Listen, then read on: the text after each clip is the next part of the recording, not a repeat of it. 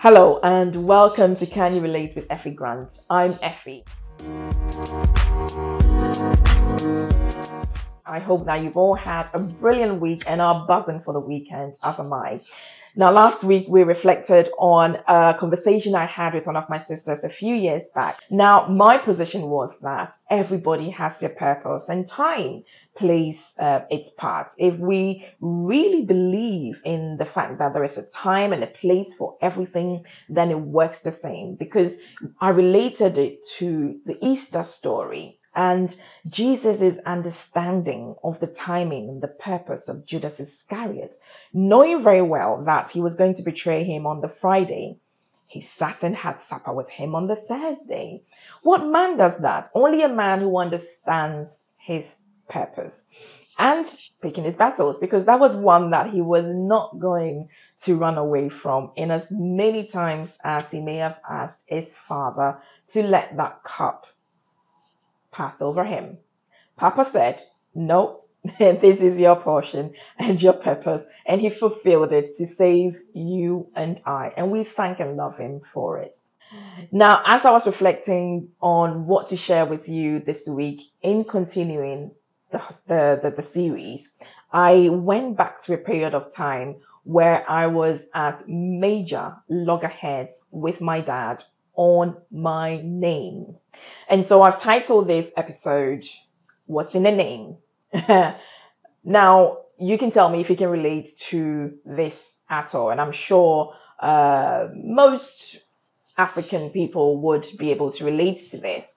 Now, we all know that um, naming a child is one of the most precious things to any parent, often to have to do with uh, at least where I come from, uh, the day you were born, and who you are going to be named after. Now, that person has to be not pure, but oozing with positivity and life and goodness. You know, you had to be named after somebody great. And mine didn't fall short of that. My father named me after two of the most precious women in his life his mother and an aunt. Now, I was born on a Friday, and so the name for a fancy girl born on Friday is Ifwa. Now, Ifwa is shortened to Effie at home, and so everybody at home called me Effie. And most of you would know that when a parent calls you by your full name, that's when you're usually in trouble of sorts. Now, I wouldn't say that I was often in trouble, but anytime I heard that name, I knew that something major was going was going to happen. And so the full name that Papa uh, christened me as was Judith, which was his mother's name. And Matilda is a different story altogether, but it is my mother's name. And Efwa Kutaba was the aunt that I was named after. And so the name was Judith Matilda Mame Ifa Kwitaba Grante Sulficondria. So the surname is Grante Sulficondria. And that was a combination of his mother's surname and his father's. And so I knew how much that name meant to him.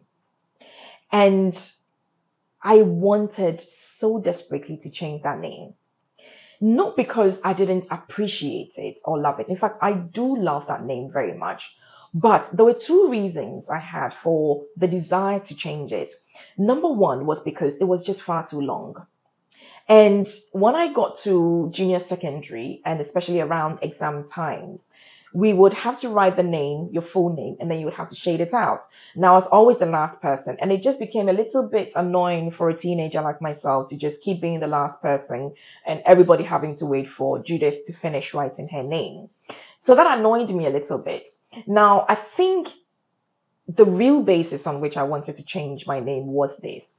He was a man at the time very much in the media, and there were not a lot of people who knew that name, but then for those who did and would disagree with um, him, they would often take it out on me at school. So I had some of my teachers in uh, junior secondary who would take out their disagreements with him on me. And there were periods where I would go to the staff room, be bullied. I mean, it was bullying really.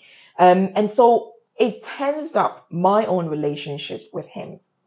And I wanted to very much be out of his shadow and out of, you know, the shadow of that name and what it carried.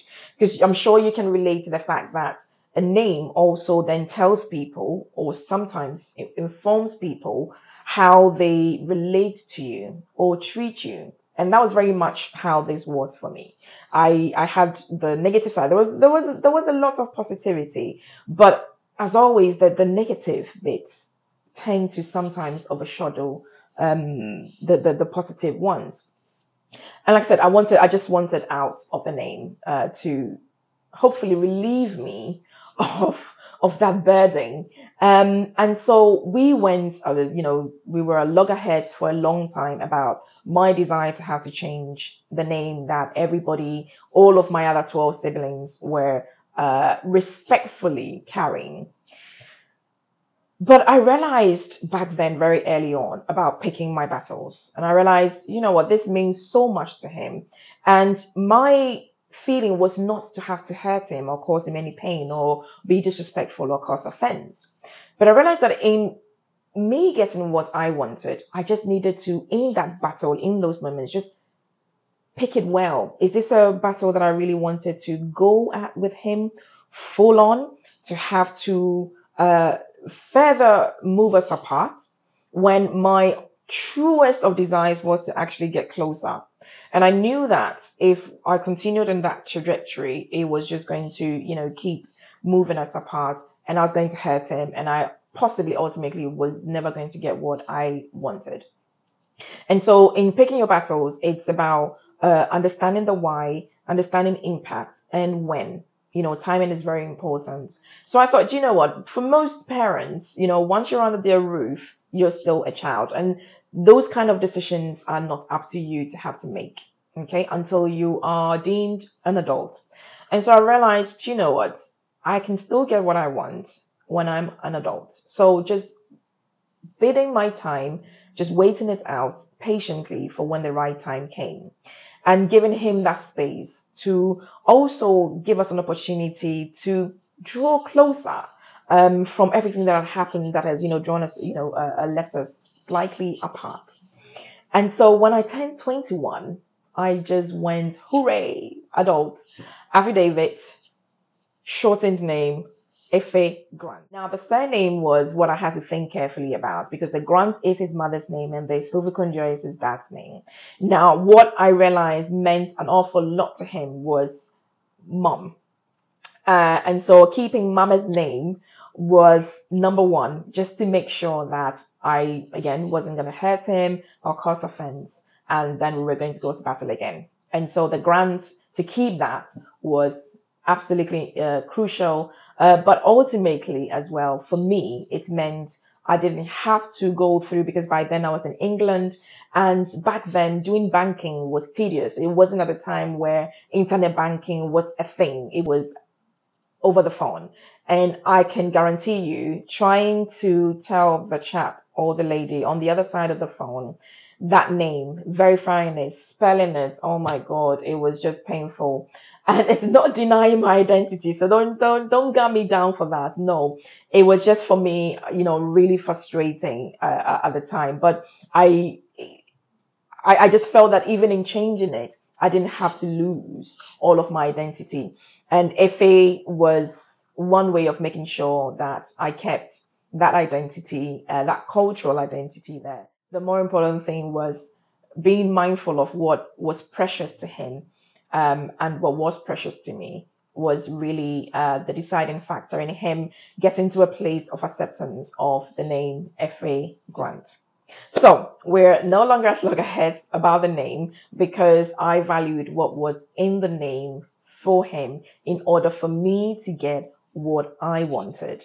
And ultimately, I won that battle. So let me know if you can relate to any of this. Have you had the desire to change the name that you'd been given and have gone to battle or loggerheads with a parent?